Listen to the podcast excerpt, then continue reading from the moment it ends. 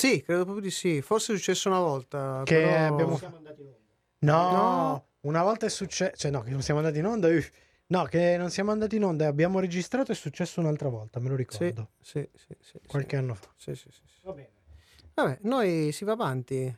Eh, server o non The server. show must go on, e se, se non serve, Eh, non, non serve serve. più. Va bene. Cosa fai? Apri un uh, Audacity? E non puoi farlo quel gesto lì. Fai, eh, Non puoi e non puoi. partiamo. Dallo studio Blue Tardis di Radio Home, la stagione 9 e mezzo di Sono cose serie.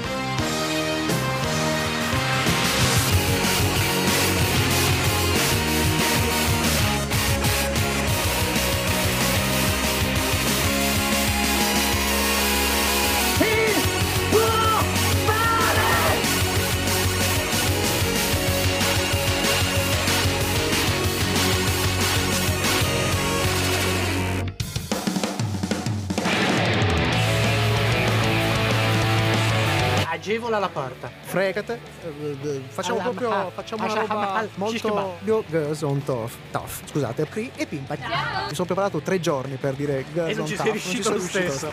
Questa è una puntata dove abbiamo giovani sportive contro vecchi sedentari. Di eh. cioè, io- Porca miseria, ci vuole una webcam. che- E dopo di No, si dice Aigo. Beh, ovviamente, ovviamente hanno tutte e due vent'anni. No- Ma insieme, eh? Infatti in linea. Infatti Ah, si chiamano non quad. in linea. Io una volta, una volta li ho provati e non mi sono seduto per una settimana. È tipo il Quidditch, quindi. Non avevo mai messo i pattini se non Quindi posso anche io. Ma devi Ma- alzarti dalla poltrona. Quando li ho messi eh, e poi la poltrona a cado. rotelle? Chi mi rialza? È finita. Animali, animali seriali. C'è passione fotonica per gli asini. Livello protezioni, sì, cose. avevo un casco per dentro. Un esoscheletro. Eh? Flag football. Eh? Vedi, Invece- vedi, gratti, gratti, alla fine sì, viene fuori escono fuori sempre- sempre. esatto. Sono cose serie.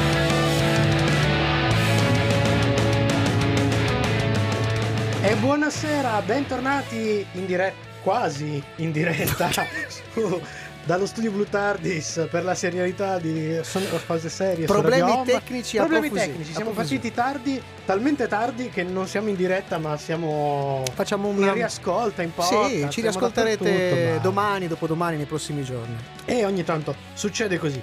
Noi stringiamo perché comunque restiamo in ritardo, dobbiamo fare una puntata normale e quindi partiamo subito con il nostro sommario alla rovescia. Ma prima ricordiamo che al mio fianco c'è Michelangelo Alesso. Dalla parte, sba- cioè, dall'altra parte, sono ci sei, tu oggi sei, qua, sei così perché ci sono altri problemi. Vabbè, Paolo Ferrara e chi c'è in regia? De Simone? Oh, Maledetto! Almeno lui, una Ma garanzia. Dovremmo avvertire quei cristi che magari ci stanno aspettando sulla diretta. Scriviamo un postino. Lo scriveremo, Lo ma scriveremo. intanto il sommario alla rovescia. Il sommario alla rovescia.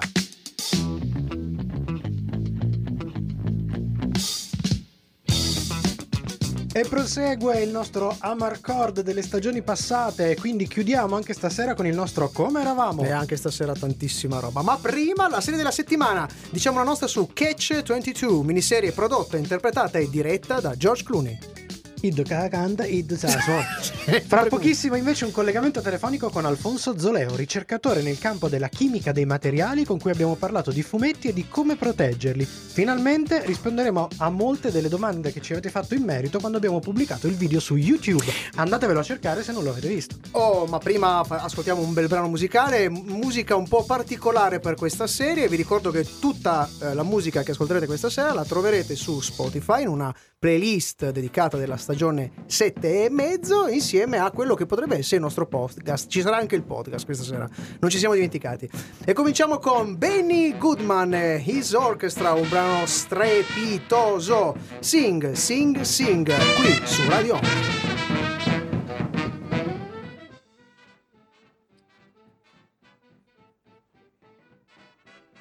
Tutti 8 minuti. Sì, Tutti gli 8 minuti. Eh no, magari no. ma cosa hai detto? Tutti gli otto minuti? Ma no, no, no. Fai a 3.43, scusa, eh, non ti sento, non hai il microfono e più sei pure malato. Allora, io volevo scrivere un post su, sulla pagina di Facebook. eh, ah, miseria. Mm. Allora, Vogliamo usare la GIF che ti ho appena no, mostrato? da- no, no, troppo volgare. E... L'ho mandata sul gruppo così. Eh, l'hai mandato sul gruppo? Non l'hai mandato sul gruppo? Eh, sta arrivando. Ah, sta arrivando, piano piano, un pezzo alla volta. Allora, ah, con Alfonso Zoleo ovviamente del, rigorosamente del lei, perché è un Del vo- dottore, Del ricercatore... voi. Professore. Professore, professore, professore. Pro- quindi c'è- ah, professore, professore, professore. Eh, niente, io devo scrivere sempre sta roba qua. Allora. Scrivo. Però Scrivi. se voi scrivete, io non sono senza microfono, la gente che deve sentire su sto podcast. No, vabbè, lui scrive, lui Ah, scrive. eh, eh, io scrivo, tu- tu tu scrivi, scrivi, non ti tu distrarre, tu io parla, parlo, tu io parlo. parla. Tu non parli, devo, parla- devo fare tutto io stasera, ho capito. Eh, bisogna risolvere in qualche modo questo, questo casino tecnico che, come dicevamo poc'anzi, in uno dei diversi fuori onda che abbiamo tentato di fare prima di riuscire a partire, giustamente quest'anno non abbiamo avuto problemi tecnici all'avvio della stagione, come è successo nelle stagioni precedenti. Mi sembra dopo che abbiamo grossi problemi tecnici alla chiusura della stagione. Ci sta. Come torna, tutto torna. Quanto ci metti a scrivere tu sto post? Iniziamo a chiamare. Iniziamo a chiamare, magari, sì, che siamo già un po' ritardati.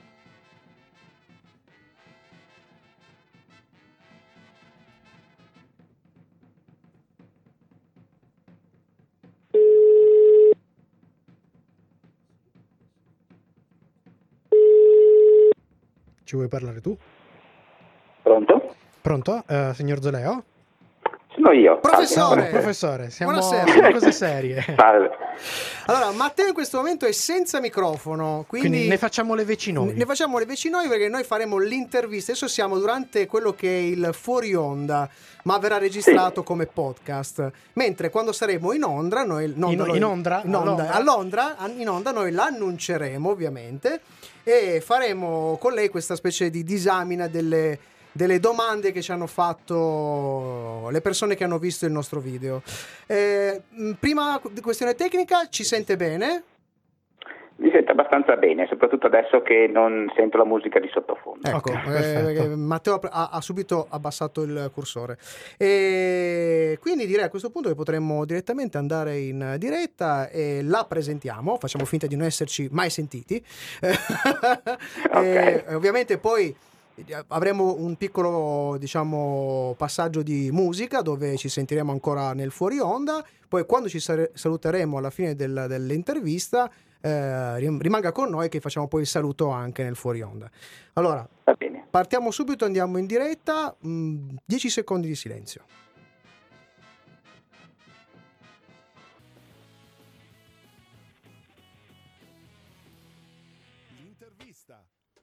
Uno dei video di maggior successo dei nostri ultimi anni è stata la nostra intervista ad Alfonso Zoleo, ricercatore nel campo della chimica dei materiali d'archivio presso l'Università di Padova, che ci ha spiegato i metodi migliori per conservare a lungo eh, le collezioni di fumetti. Ce l'abbiamo in linea. eh, buonasera professore. Buonasera, buonasera anche agli ascoltatori. Allora, il, il vino ovviamente ha generato diverse domande a cui abbiamo promesso di rispondere. È, pass- è passato, è passato qualche mese, qual- diciamo qualche mese, qualche anno, e- ed eccoci qui a mantenere la promessa. Io lascio la parola a Paolo che farà la prima domanda al professore. Ed ecco la prima domanda. Michael Bordello ci chiede: Tenete conto dell'umidità? Io vivo in una casa a pian terreno, non ha molta umidità, ma se non le uso, le buste apposite, dopo, un- dopo nemmeno un giorno le pagine degli albi diventano ondeggianti.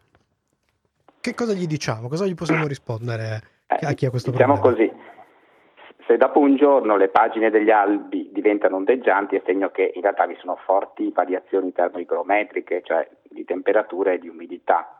Questo non è sorprendente se la casa non è ben isolata nelle fondamenta dal terreno circostante. Quindi vivi in uno stagno in pratica. Eh, beh, non volevo arrivare a questo, ma Ok, ok, va eh, in questo caso diciamo, la risposta corretta sarebbe di spostare se possibile la collezione al primo piano, se possibile naturalmente, Eh, o comunque evi- evitare di appoggiare gli albi direttamente alle pareti oppure al terreno o al soffitto, quindi usare qualche sistema isolante. È chiaro che in questo caso l'uso delle buste fornisce un supporto meccanico al fumetto, certamente contribuendo ad isolarlo dal contatto diretto con pareti, soffitto o terreno. In una certa temper- misura eh, le buste possono tamponare le fluttuazioni, ma le condizioni di umidità in, ma- in media potrebbero mantenersi elevate nel tempo eh, e non ostacolare perciò il degrado chimico dei materiali. Se non sono possibili alternative alla busta, suggerirei l'uso di buste plastiche di buona qualità e cartoncini di pura cellulosa con riserva alcalina da inserire nella busta insieme al fumetto o foglietti microchamber.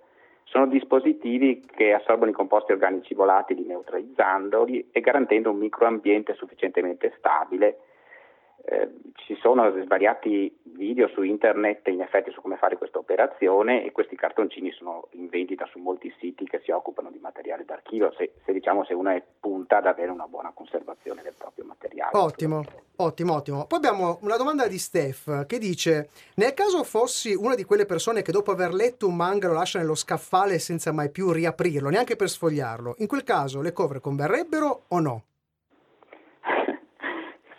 Sono domande strane. Senso, non eh, conviene, so, ma... non conviene mai lasciarlo lì in eterno senza sfogliarlo, ma se proprio uno ha deciso così, per ragioni a me oscure, e, e comunque ci tenesse alla sua conservazione, probabilmente sarebbe opportuno che eh, il manga si trovi non a contatto con pareti, soffitto, terreno e che le condizioni della stanza siano adeguate, cioè l'umidità normalmente non dovrebbe essere mai superiore al 60% e le temperature fra 20 e 25 gradi. Se queste condizioni non possono essere garantite, valgono le raccomandazioni precedenti, cioè mettiamolo pure dentro una busta, eh, però aggiungiamo magari qualche cartoncino eh, per l'assorbimento dei VOC. Mm, mm, mm, mm, oh, abbiamo, okay, okay. abbiamo, invece Alessandro Aimo che ci chiede: è già stata posta una domanda simile, ma non odiatemi. Se i fumetti sono conservati in una vetrinetta, quindi non completamente esposti all'ambiente circostante, è meglio a questo punto usare o non usare la busta? E, allora, se eh, sono stati diciamo messi dentro una vetrinetta, probabilmente la cosa migliore da fare sarebbe non imbustarli, ma aggiungere magari dentro la vetrinetta o fra le foglie, fra, le, fra le pagine dei fumetti, un foglietto microchamber, cioè un foglietto di carta di pura cellulosa acid free, anche questi si trovano in commercio e questo probabilmente con, consente le condizioni migliori, ma naturalmente qua bisogna vedere, cioè se la vetrinetta ci possono essere altri problemi del tipo eh, ha un fratellino che gli tocca i fumetti, allora in quel caso là può essere raccomandabile invece anche l'uso di una busta. E questo dipende molto dalle condizioni. Se sono abbastanza garantiti che stanno all'interno della vetrinetta, io proporrei di utilizzare semplicemente questi foglietti microchamber. Ottimo, ottimo. Questo faceva già parte dei consigli che ci aveva dato durante il video del, del della lunga intervista, del lungo diciamo, percorso che avevate fatto lei e Matteo con su- i suoi albi di Zio Paperone. Noi ci fermiamo per la musica e ricominciamo, poi ri- ci saranno altre domande, intanto rimanga con noi fuori onda che vogliamo fare qualche altra domanda un po' più personale.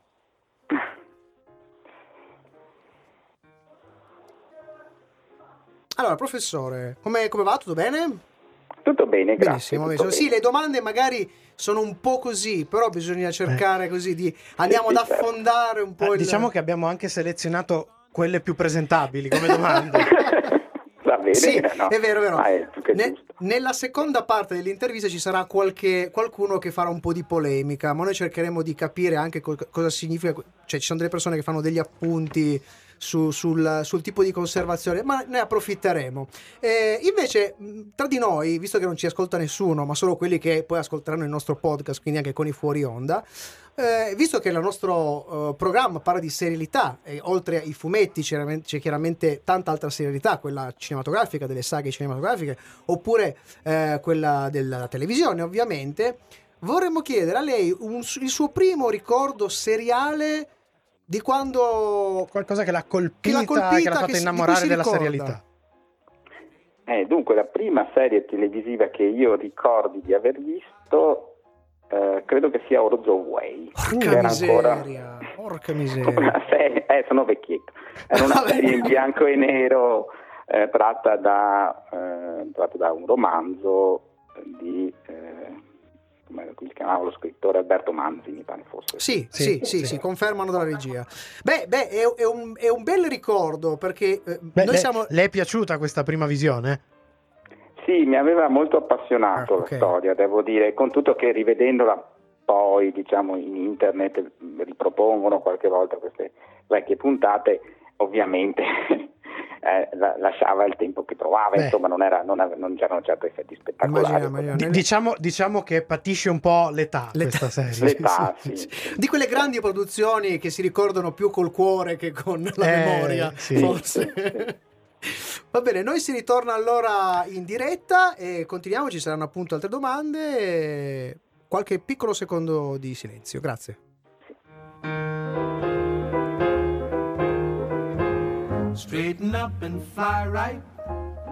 Siamo ancora in linea con il professor Alfonso Zoleo per parlare di conservazione di fumetti. Allora, abbiamo una domanda di Daniele Marconi. Adesso ne faccio un po' un sunto perché era Sì, lunga e articolata. Sì, sì, sì. Eh, questo ascoltatore lamenta il fatto che appunto esiste una- un'azienda, una, una- no, una società in America, la CGG, che eh, si occupa appunto di fumetti da migliaia di dollari che vengono imbustati eh, professionalmente e messi sotto vuoto e appunto contesta il fatto che per conservarli realmente servirebbero le buste ma le buste poste sotto vuoto Eh, beh, ehm, in realtà io non conoscevo la, naturalmente non mi occupo direttamente di fumetti, quindi Certo. non conoscevo la CGG, cioè la Certified Guarantee Company, diciamo ho Esatto. fatto un veloce giro su internet.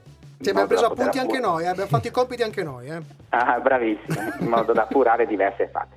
In realtà ci sono varie inesattezze in questo commento. Allora, secondo quanto dichiarato nel sito della CGC, i fumetti non sono in realtà imbustati in buste di polipropilene, ma sono sigillati in un cage rigido, non polipropilene. Sì, una specie di pare. blister, una specie di blisterone. È un blister rigido Sì, perché è sì. un copolimero di polimetilmetacrilato, quindi Sì. una plastica piuttosto rigida e, e quindi non c'è un diretto contatto realtà tra fumetto e plastica. Ovviamente in un ambiente di questo tipo i composti organici volatili sarebbero comunque rilasciati, ma in realtà ho scoperto poi cercando qua e là che eh, la compagnia si cautela giustamente con le normali procedure di archivio inserendo dei foglietti microchamber nel- all'interno dei fumetti, quindi creando un ambiente povero di sostanze dannose. Qualcuno dice Oh. anche che il, il blister, eh, al blister viene in qualche modo somministrata una sostanza gassosa che in qualche modo inibisce. Il problema è che queste informazioni non sono così precise e anche la società da quel punto di vista non è che stia proprio lì a fare il, a, a- prendere il, eh, diciamo queste informazioni, a rilasciare queste informazioni con molta facilità. No, beh certo, alcune di queste cose magari sono dei segreti di produzione, Chiaro. in realtà sono un po' dei segreti di Pulcinella, nel senso che molto spesso si tratta di ehm, sostanze che ehm, in realtà conferiscono un ambiente basico, cioè si tratta di basi che evitano che queste sostanze acide che si sviluppino eh, agiscano perché le neutralizzano. Io penso che in questo caso però il cage, il plastico più che altro è fatto per evitare il danneggiamento meccanico del fumetto, cioè garantisce che uno non lo possa seccare, non si rompa, non, non lo possa piegare, non lo possa... Però allo stesso tempo hanno preso cura, eh, non, non- non è stato una semplice imbustamento, hanno, hanno avuto cura che l'ambiente che loro creavano fosse il più idoneo possibile, in effetti hanno utilizzato delle procedure d'archivio come dicono loro stessi Sì. sul sito. Sì, Ecco, dopodiché questa compagnia in realtà, quello che ho capito io, fa, fa una valutazione del fumetto, nel senso valuta la qualità del fumetto sulla base di un protocollo che io non conosco, basato evidentemente sull'esame generale del colore, delle, delle- se ci sono eventuali difetti. Sì, il grading eccetera. Poi mi dà un- process è, è infinito perché ci sono almeno una quindicina, una ventina di scale che partono da Pur a, a Diamond Mint, che è proprio esatto. il livello. il livello-. Abbiamo visto qualche busta, ma Per- però stiamo parlando anche di fumetti che magari valgono migliaia di dollari. Per un fumetto comprato a 3 euro in Sì, edicola, decisamente. eh, direi che sono anche procedure magari un pochino sopravvalutate. Sì, io mi rifaccio poi a un commento che forse non aveva visto bene, bene, bene, bene il video di tale Daniele B che diceva: Ma il vero problema non è, non è, è- è- è l'umidità, il vero problema. Non... Ma mi sembra che nel video noi.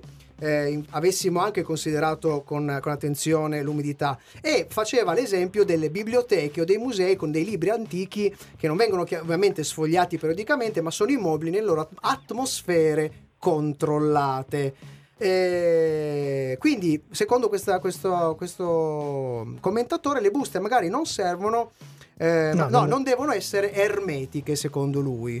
Cosa possiamo rispondere a Daniele?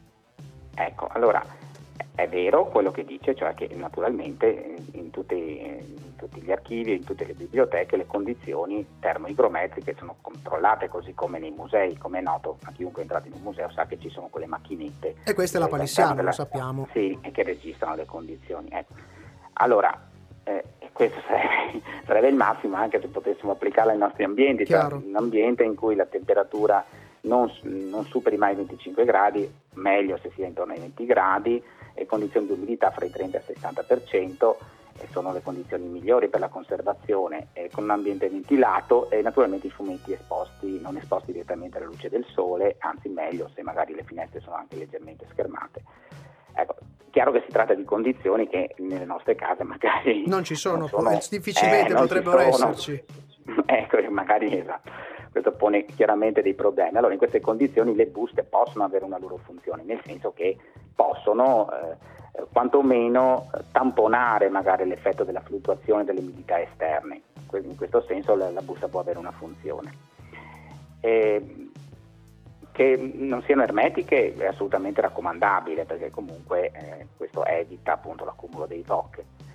E servono sì, evidentemente per le ragioni che abbiamo già detto prima, cioè possono isolare da contatti diretti con pareti, soffitti oppure anche da fluttuazioni eccessive della della- della- dell'umidità, in particolare in qualche modo agiscono da tampone rallentando le variazioni igrometriche. Però anche in questo caso raccomando, secondo me, periodicamente di aprire la busta e controllare se ci sono odori e potendo di sfogliare leggermente il fumetto per vedere se ci sono ingiallimenti.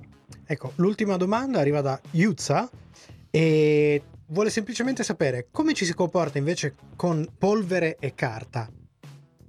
Allora, beh, se eh, nelle condizioni delle biblioteche la polvere è quasi assente perché la ventilazione, il sistema climatizzato, eccetera, riducono molto questo problema. Comunque, ehm, semplicemente se sono esposti e in condizioni climatiche relativamente controllate, basta spolverarli periodicamente. Se sono all'interno della busta, la polvere non dovrebbe essere un problema eh, rilevante, però anche in questo caso un controllo periodico con un piccolo spolveramento può servire, con- basta spolverarlo semplicemente con un piumino come si farebbe con un qualunque cosa. La polvere può essere dannosa perché può contenere microorganismi, piccoli, eh, piccoli insetti e, e anche essere portatori di sostanze acide, quindi sì, dovrebbe essere rimossa comunque.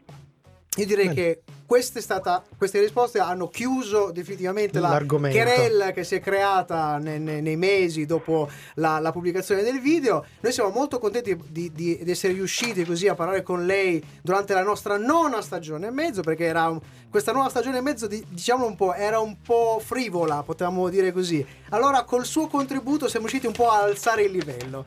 Eh, detto questo, se non c'è altro da dire, io saluterei il professore. Grazie, grazie professore per Eh, essere stato con noi. se dovrà capita- dovesse capitare in qualche modo, magari ci risentiamo per affrontare qualche altro problemino, sul- problemino sulla conservazione della carta, eh, magari delle grandi graphic novel, quelle che vengono, quelle con cui si spendono decine e decine di euro, lì sì che bisognerà Eh, co- eh, cercare magari con, quelli con- la copertina tutta Esatto, di pelle, esatto. cose strane. Eh, grazie Ecco, mille, beh, magari potremmo parlare eventualmente la prossima volta di quali metodi possono essere adottati per misurare lo stato di degrado. forse. Ah, Uh, sarebbe bellissimo, bellissimo. Così avere ah, questa diventa una promessa. Questa non è più una, una ipotesi, ma diventa una promessa da parte sua. Grazie mille, professore. Rimanga ancora in, in- in linea con noi e ci salutiamo anche nel fuori onda. E noi fra poco facciamo?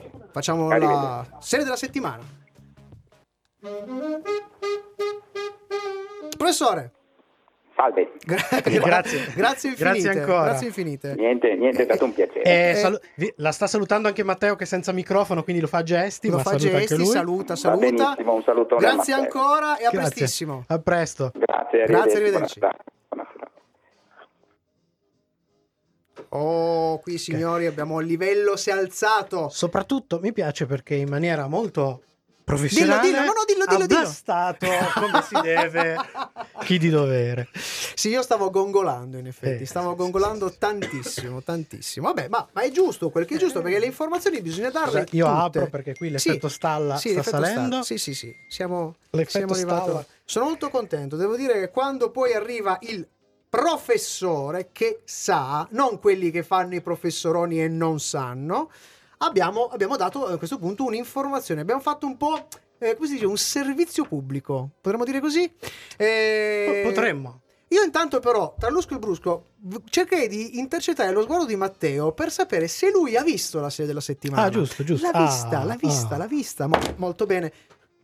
Poi pa- ah, parlerai. Ah, parlerai. Parlerai. Co- come Parla- parlerai non è Eh, mi sa che dovrei dargli il tuo microfono. Ok. ah, no, no, non puoi, non puoi. Vabbè, ma lui, Sta si, facendo lui si è allenato, si è allenato Per fare con una, una delle ragazze della scorsa settimana, quindi farà una roba a gesti. Sì, non possiamo.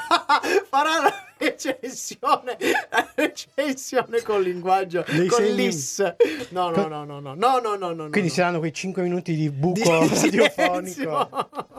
E qui sentirete soltanto il frusciare delle mani che si muovono. Io direi che con tutta la, la buona pace di Glenn Miller do- dobbiamo purtroppo tornare. Eh, diciamo che non è che pensasse molto alla radio, facevi su- soprattutto sulla durata. Serie TV.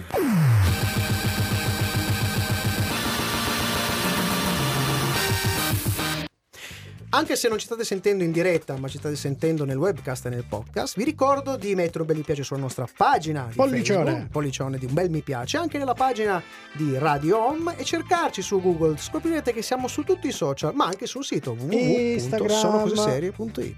Sono cose serie, YouTube, dove potete recuperare l'intervista integrale con Oh la sì, spiegazione oh sì, oh sì, del professore. eh, di come conservare i propri fumetti, così potete collegare se non l'avete sentito e capire le risposte in più che abbiamo dato settimana. sera. Prodotta per Hulu e distribuita anche per Sky, Catch 22 è una miniserie televisiva prodotta tra gli altri da George Clooney, che ne dirige anche alcuni episodi, oltre a recitarne un ruolo. Le sei puntate sono un adattamento del classico romanzo di Joseph Heller, Comma 22, o Catch 22 in originale ovviamente. Romanzo antibellico per antonomasia e considerato da molti come il punto di partenza del romanzo postmoderno americano. Quindi stiamo toccando, Stiamo toccando una pietra un- una pietra miliare.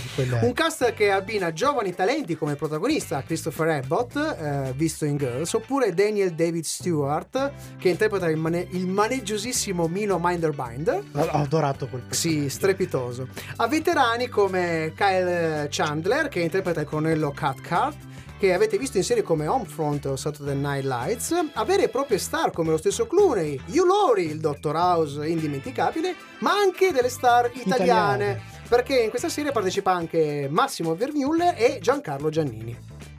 John Yo-Yo Yossarian è un bombardiere impegnato in una serie di missioni sull'Italia a partire dalla base americana di Pianosa. È terrorizzato dai rischi, soprattutto perché il numero di missioni da realizzare per poter tornare a casa viene continuamente e arbitrariamente aumentato, soprattutto per soddisfare l'ego del colonnello Cathcart. Yossarian le proverà tutte, incluso il tentare di farsi passare per, per pazzo, scontrandosi però con le assurdità della vita militare, come il caso del paradosso appunto del comma 22. Chi è pazzo può chiedere di essere esentato dalle missioni di volo, ma chi chiede di essere esentato dalle missioni di volo non è pazzo. Volete sapere cosa ne pensiamo? Fra poco la nostra rec- recensione, state lì.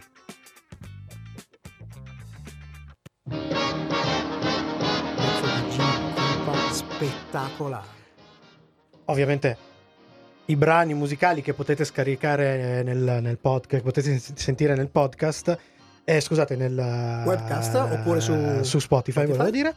Eh, sono tutti dell'epoca, quindi Hanno un suono, sono- diciamo, un po' eh, vintage. un po' vintage. Questo è bellissimo perché Jim Krupa fa un, eh, fa un obbligato con, eh, con eh, destra-sinistra. Fa fichissimo. Questo è proprio, proprio è- è scuola di batteria. Fantastico.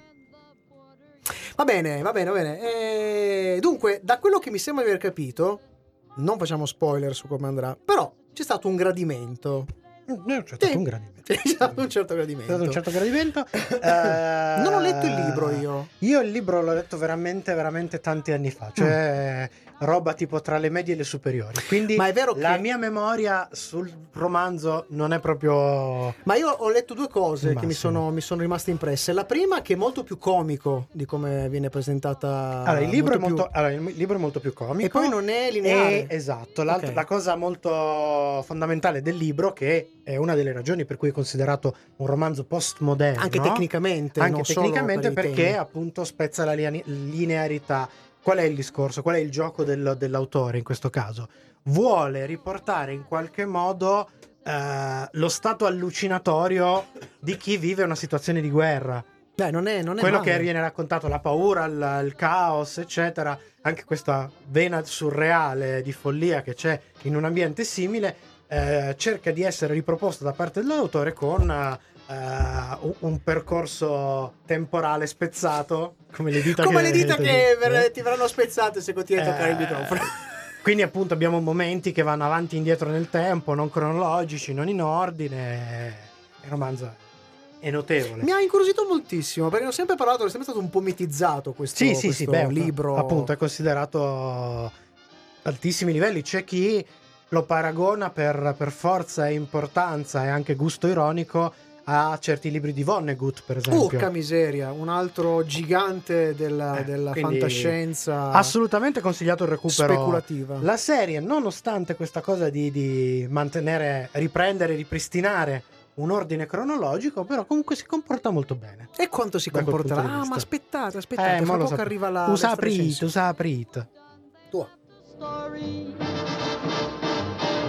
they speak with ease Massachusetts, Boston, if you please Massachusetts, where they caught E siamo sempre su Solo Cose Serie, la serialità di Radio Home, e stiamo parlando di Catch 22 come serie della settimana. Ma che cosa ne pensiamo? È il momento della recensione. E partiamo chiaramente con la produzione, quindi la regia e il cast. Stiamo all'ennesimo caso di cinema seriale. Forse ultimamente su produzioni di questo genere diventa quasi scontato aspettarsi altissima qualità e questo è chiaramente uno di quei casi in cui le aspettative sono più che confermate. Strepitose le interpretazioni, ma il grande applauso va alla messa in scena, in particolare alla ricostruzione storica dell'Italia durante il secondo conflitto mondiale. Bellissimo. Se rispetto al romanzo si stempera un po' con la comicità e soprattutto lo straniamento di un racconto non cronologico, la serie però non manca di mettere alla berlina ed evidenziare con ironia le assurdità e le crudeltà della guerra e della vita militare. Demitizzando, un- una cosa che invece molto spesso nelle altre serie, negli altri romanzi a tema era mitizzata, Chiaro? e spesso colpendo con durezza lo spettatore che passa dal sorriso al dolore e viceversa con una certa frequenza. Lasciamo ancora una nota sulla serie molto importante ehm, che riguarda la lingua. L'adattamento italiano è eccellente, ma questa è una di quelle serie che purtroppo nella versione appunto eh, del nostro idioma ci rimette qualcosa. In che senso? Eh, parliamo di americani di stanza in Italia. Eh, e in lingua originale, quindi, eh, i momenti in cui i personaggi parlano italiano tentano di farlo, dove ci sono degli italiani che parlano in inglese o Ce tentano di farlo, e sono numerosi questi, questi momenti. E, e- e questi momenti chiaramente aumentano in un certo senso il tema dello straniamento di questa serie, di questo racconto. Cosa che ovviamente nell'adattamento e quindi nel doppiaggio in italiano si perdono completamente, quando tutti in effetti parlano un perfetto Eh, tutti italiano. quanti parlano italiano, gli italiani parlano italiano, gli stranieri parlano italiano. Cosa ha fatto questa cosa qua? Ha costretto gli adattatori a inventarsi modifiche nel testo con delle iperbole chiaramente che eh, giustificano il fatto che a volte i personaggi non si comprendono tra loro. Quindi, quindi succede, succede che devono, si sono dovuti inventare Eh, eh, fa- chiaramente... fa- faccio un esempio, c'è una scena con un medico in cui lui è stato ferito, sta cercando di capire che cosa è successo, il medico è italiano, lui è inglese e in italiano parlano tutti e due in italiano, quindi dice perché non, non si capiscono? Hanno dovuto trovare un piccolo escamotage per Mm. far capire che non si stanno capendo. Molto bene, molto bene. Cosa possiamo fare allora? Eh, allora tocca però confermare questa nostra recensione con le nostre scale, quindi un brano musicale e scopriamo i voti delle nostre scale.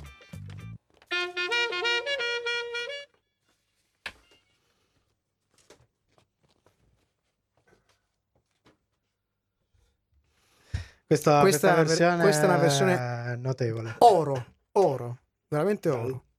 Sembra stata registrata l'altro ieri. Una roba fantastica. C'è un milione di anni sto pezzo. È Sì, no, poi, poi è anche ben- benissimo, usato benissimo nella serie. Nella serie c'è un intero episodio Eh, dove sto pezzo. praticamente sento- praticamente va tutto il pezzo, è pazzesco. indietro sto pezzo. E vabbè, no, eh, il personaggio, anche l'attore che interpreta Sì. Milo Manderbider. Eh, tra l'altro, Manderbider eh, è uno di quelli che in italiano era stato doppiato molto bene, molto Ah, non, piacevole. ricor- il non ricordo la voce. Eh, non ricordo la voce. M- Mentre invece una cosa che volevo farvi notare, se magari mi ricordo, che questa, questo racconto, questa narrazione in realtà è stata È stato fatto un film di questo. di Sì, questo- esisteva un, un film. Se dovessi di- mai trovare la L'appunto. pagina, e comunque c'erano dei personaggi che a me personalmente piacevano assai. Allora, è un film del 70 diretto da Mike Nichols con bravo. ah, Alan Arkin Eh che fa Yossarian, Eh già. Martin Balsam che fa il cos- colonnello Cathcart Eh e Orson Welles nel ruolo del generale Driddle. Eh raga, è effettivamente da recuperare. Sì, sì, sì, sì, sì. Farei anche un'altra eh, constatazione perché eh, c'è nel libro, ma ricopre un ruolo molto, molto piccolo. Sì, nel, qua ha un ruolo Ma maggiore. il ruolo invece di, che, che Di interpreta Clooney. di Clooney è il, il- il tenente, poi colonnello e infine il generale Scheisskopf. E infatti Scheiss Sche- è un suono che veniva- una delle poche parole di tedesco che conosco. Esatto, che letteralmente, mettete a letto i Tradotto? bambini, significa testa di merda. È tedesco, eh. È tedesco. Possiamo rientrare con le perché io, nostre a me scale. mancano i pezzi? Ah, è qua. Ma che cacchio. Scusatemi, mi sono un po' perso per strada. Sì, rientriamo, entriamo. Tocca a me? Tocca a te. Ok. Sono cose serie, la serietà su Radio Home e la nostra recensione di Catch 22. Tocca alle nostre scale. E partiamo ovviamente con la scala tecnica che ricordiamo sempre va dal voto minimo 1 Superstition di Mario Van Peebles fino al 5 Breaking Bad. In questo caso la nostra serie si becca un 5 su 5. Beh, mi sembra Serie di altissimo livello, una dark comedy irriverente e crudele dal realismo molto crudo ed impatto e una leggera vera surreale che tanto surreale poi in fondo non ci sembra. Mm, mm, mm, mm. Restituisce molto bene un romanzo molto importante, soprattutto di questi tempi. Sì. Mi sembra che sia abbastanza Sì. azzeccato. Magari non è una di quelle serie che dovete vedere subito a tutti i costi perché faranno implodere l'internet, ma sicuramente una di quelle serie che dovete vedere. Prima o poi. Scegliete voi come e quando, ma fatela. Assolutamente. Abbiamo la scimmia. La scimmia. Beh, beh, beh, beh. È una delle nostre scimmie preferite, non quanto il Visti di Pigmeo. Pigmeo, ma abbiamo un bello scimpanzé, quindi 3 su 5. Scimmia media, tanta curiosità, ma certo non è un thrilling dove la smania per l'esordio successivo vi tolga il sonno o la ragione. E vorrete vedere come procede, ma non escludiamo anche momenti in cui potreste sentire il bisogno di una pausa per digerire gli schiaffi ricevuti, che sono un paio e sono Eh, ben c'è- assestati. c'è- c'è una puntata che, che c'entra un aereo che Sì, quando sì, finisce decisamente, decisamente. Consiglio per la fruizione, è breve, ha un piglio cinematografico e il binge watching esce proprio naturale, anche se emotivamente squassa. Prendetevi le vostre pause. È il momento del decimo. Noi prendiamo un Agevolo, microfono. agevolo il Sempre microfono. l'iniziativa prendi, Prendi sempre. l'iniziativa, Decimo- eh, si, si alza in piedi addirittura. Mi Qui ci vorrebbe un applauso. Ci vorrebbe. Sono molto raffreddato, ma ci tenevo a dire due cose. La prima Dica. è su sta roba del doppiaggio. L'unica volta Sì. dove avrebbe avuto senso doppiare gli italiani in dialetto era proprio durante Verissimo, verissimo, verissimo. Era molto più strano che parlassero italiano, non È vero. Quindi, è vero. secondo me, l'unica volta che non l'hanno fatta sta roba era migliore. Tant'è vero che Sky consigliava di vederlo in lingua originale per Bene, bravi, bravi, bravi. Un bel plauso a Sky che, che consigliava la, la- la visione. in E lingua l'altra cosa che volevo sottolineare è che a differenza del libro, eccetera, secondo me questo adattamento fa una cosa molto particolare. Racconta questi due mondi, quello militare e quello non militare, in modo totalmente parallelo. E si crea questa situazione dove il mondo militare, se tu ascolti loro, è coerente. E quindi loro dicono cose che sono coerenti con quel mondo là. Poi ascolti l'altro e il mondo che descrive lui è coerente con se stesso. Sì, Quindi sono due mondi che a un certo punto vivono della loro coerenza interna, si scontrano perché lui cerca tutti i modi per Certo. sfuggire da quella realtà e entrare nella sua, finché non arriva alla realtà vera, che non è né quella dei militari né quell'altra, che arriva generalmente mm, massacrando, uccidendo e Gli- gli distruggendo. cui- E sono i famosi schiaffi. E, e l'ho trovata veramente molto molto interessante questo modo di non giudicare i due mondi, ma far notare semplicemente che quando ci sei dentro, la tua ottica è tale per cui non riesci a spostarti finché non arriva la vita vera che se ne fotte del- dei punti di vista e va giù dritta. È interessante anche notare E infatti anche in questo, scusate, ti- eh, questa cosa del non giudizio. In effetti, eh, Yossarian non è che proprio fa la figura dell'eroe, eccetera. No, Anzi, nemmeno anzi. dell'antieroe in quanto Eh, tale. No, no. No, aggiungo un'altra cosa, una, una cosa che invece mi ha stupito molto, l'ho trovata gradevolissima, è il fatto che noi non stiamo vedendo una serie che comincia e finisce, ma è la classica parentesi della serie dove noi veniamo proiettati in un periodo, infatti non c'è una vera, una vera chiusura della serie e quindi rimaniamo con quello che potrebbe succedere, non sappiamo cosa succederà, ma è molto interessante vedere questa apertura, questa parentesi all'interno seriale all'interno e, di e senza questo- fare spoiler quando alla- dentro questa serie poi entra veramente il tema della pazzia Sì, vera sì, è normale, sembra normale. è sembra un una cosa- terzo mondo che si crea Mm, mm, mm. che è di nuovo separato, parallelo, eccetera, e non c'è di nuovo non c'è un giudizio morale sul fatto che c'è questo elemento di follia che entra. Sì, È così, sì. tanto poi arriverà la realtà e, e ci Sì, pensa lei. esatto, esatto, esatto, esatto. Molto bene. ah, sempre il nostro buon De Simone, anche in condizioni Anche in condizioni fisiche pietose. pietose. Noi però dobbiamo andare avanti. Ringraziamo ancora il buon Matteo per la, la sua, il, il suo diciamo, commento, sempre molto interessante. E qui abbiamo quindi una piccola La clip. nostra clip, La clip la che questa è, abbiamo- questa è una cosa un po' strana perché bisognerebbe capire davvero per quale mot- i motivi del per cui e del per come. Eh, abbiamo questo scoop perché ci è pervenuto il trailer di una possibile seconda stagione della serie, poi rifiutata e quindi cancellata da Hulu, che mette in campo non più un comma, ma un lascia passare. Doc, puoi esonerarmi se sono pazzo, vero? Certo, devo esonerare chiunque sia pazzo. Allora mi esoneri, sono pazzo. Tu non sei pazzo. Perché no? Eh, Desideriamo avere un lasciapassare a 38. È il migliore in assoluto. Signorina! Quanto è sgarbata certa gente! Si può sapere che vuole? Il lasciapassare a 38. Ha il formulario blu? Il formulario blu, no? Come pretende di ottenere il lascia passare? Penso che io e te siamo le uniche due persone sane di mente. E a far colazione, ma si può rivolgere allo sportello 35. Chieda pure all'usciere. Non fa la benché minima differenza che vince la guerra. È tutta una lotteria. E quando esce il tuo numero... 71 l'homme merda. È il tuo momento. Per il formulario giallo, sportello 7, quinto piano, scala K, corridoio R. Formulario verde, sportello 14, primo piano, scala F, corridoio T. Formulario marrone, sportello 56, sesto piano, scala P, corridoio T. Formulario viola, sportello 42, quinto piano, scala Z, corridoio A. Formulario crema, sportello 28, secondo piano, scala P. Non vedete che sono occupata? Sta dicendo che le palle gli sono esplose. No, di pelle, di rottura di pelle! Ma hai rotto le pelle! Voglio vedere. Sono cose serie. C'era anche l'altra versione con. eh, se- ehm, come dice? Avete preso per un coglione! non volevo, volevo esagerare, infierire. non volevo infierire, non volevo infierire. Beh, sto tuffo negli anni 40-50 strepitoso, strepitoso. Ma infatti adesso faccio una parentesi. Sì.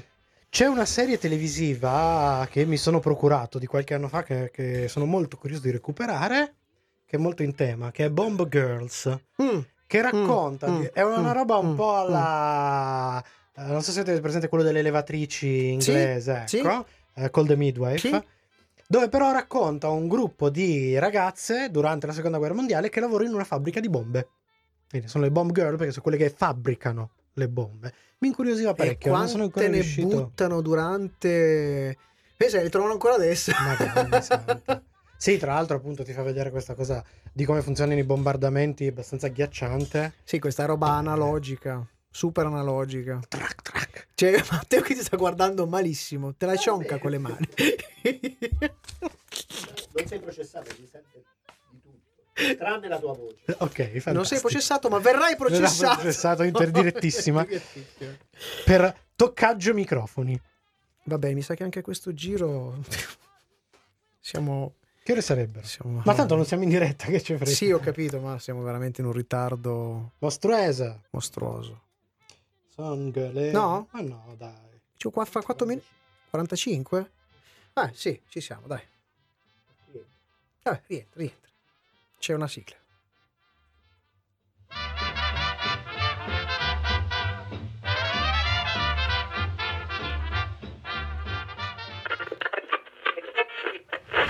Questa è Sono cose serie. Io stasera non dovevo esserci, eh. Stupendo. Come eravamo? La macchina del tempo di Sono cose serie.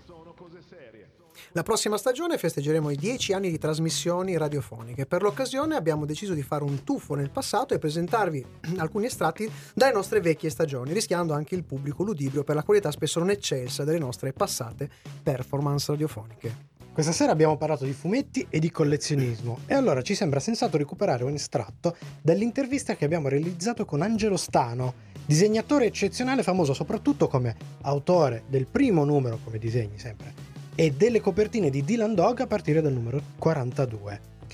Si era in piena New Wave Bonelli con l'uscita del primo numero del nuovo corso di Dylan Dog quando abbiamo raccolto questa intervista. È importante. E quindi attiviamo la nostra macchina del tempo e torniamo all'8 ottobre 2014, quinta stagione, puntata numero 2. Il ricordo a Lorenzo Baccoli.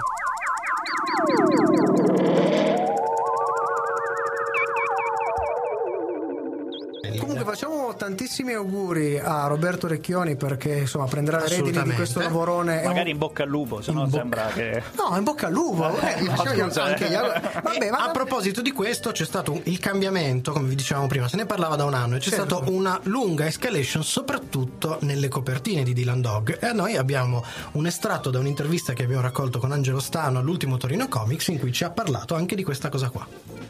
In questi ultimi anni, anzi a breve, ci sarà un'evoluzione del personaggio. Un'evoluzione che è arrivata anche, anche sulle copertine, nel senso che stai cominciando a cambiare stile proprio per questa new wave di, di Dylan. Sì, Vuoi raccontarci un po'? una decisione di, di Sclavi che eh, ovviamente in relazione al calo di interesse e di vendite del- della serie ehm, ha cercato di, eh, di dare un'impostazione alla nuova serie che sarà curata come si sa da, che è curata Roberto da Roberto Recchioni in maniera da aggiornare alcuni aspetti della serie che erano diventati un po' troppo ripetitivi. E quindi ehm, anche per dare un segnale al lettore che si stava cercando di dare un taglio più moderno alla serie le copertine sono state volutamente impostate eh, in uno stile più eh, classicamente da pop art, cioè il, lo stile delle copertine di Bonelliane era proprio così impostato inizialmente, senza riferimenti a- alla pop art di, di Liechtenstein o piuttosto di, di Andy Warhol. Eh, qui invece c'è stato proprio un ulteriore ammiccamento verso quel tipo di, eh, di riferimento culturale, no? quindi retini sgranati, Certo. campiture piatte, sono state proprio per, ehm, per cercare di dare un segnale al lettore, come dire stiamo rinnovandoci, teneteci da conto. insomma. Poi la- il vero e proprio eh, diciamo, disvelamento delle nuove vere novità saranno da ottobre in poi, quando fina- finiranno le scorte di storie della precedente gestione. Ecco, questo era Angelo Stano che ci diceva qualcosina appunto soprattutto sul cambio di copertine di questa nuova gestione di Dylan Dog. Sono cose serie.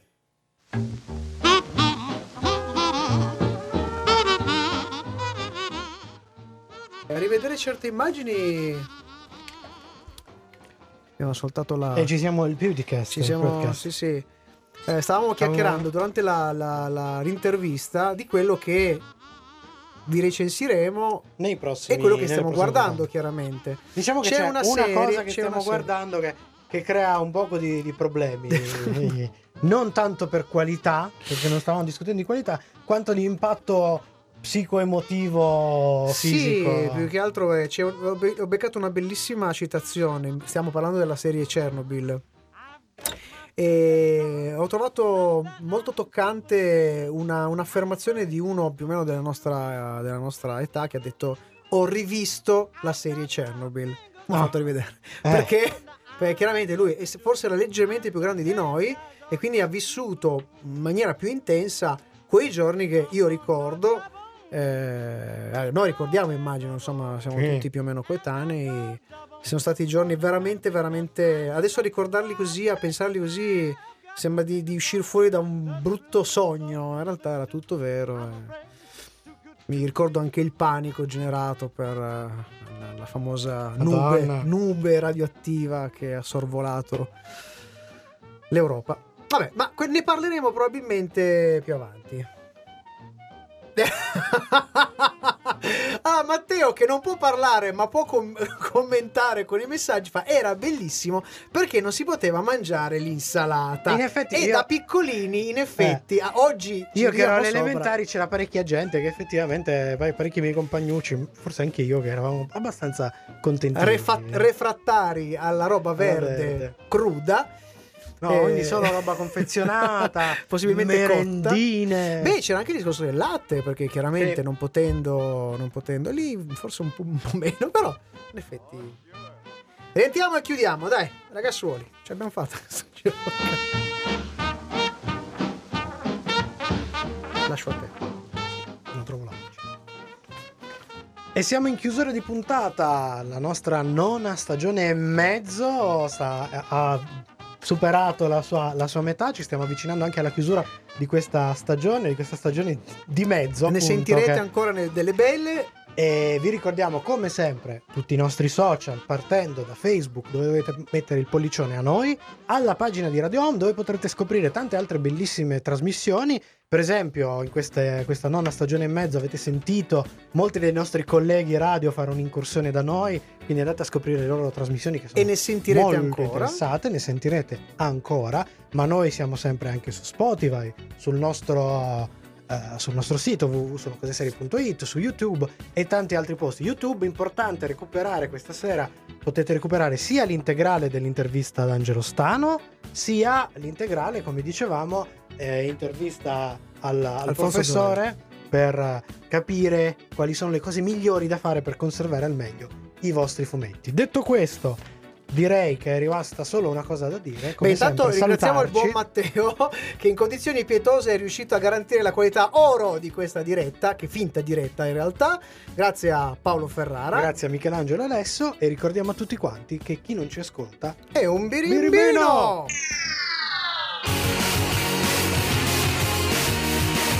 Vino finale. Grazie. Ah.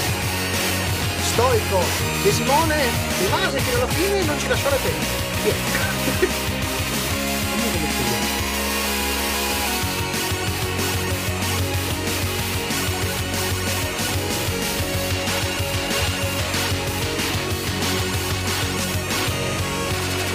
Quando un uomo con la pistola incontra un uomo col fucile, quello con la pistola è un uomo morto. Radio Home.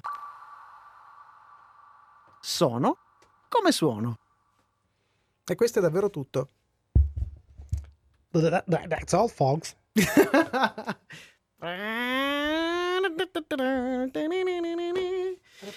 Eh, riusciamo a fare 5 minuti di registrazione a posto? Ah. Vabbè, vabbè. Allora, salutiamo tutti. Ciao ciao ciao ciao ciao ciao ciao ciao ciao. Ciao, ciao, ciao, ciao, ciao.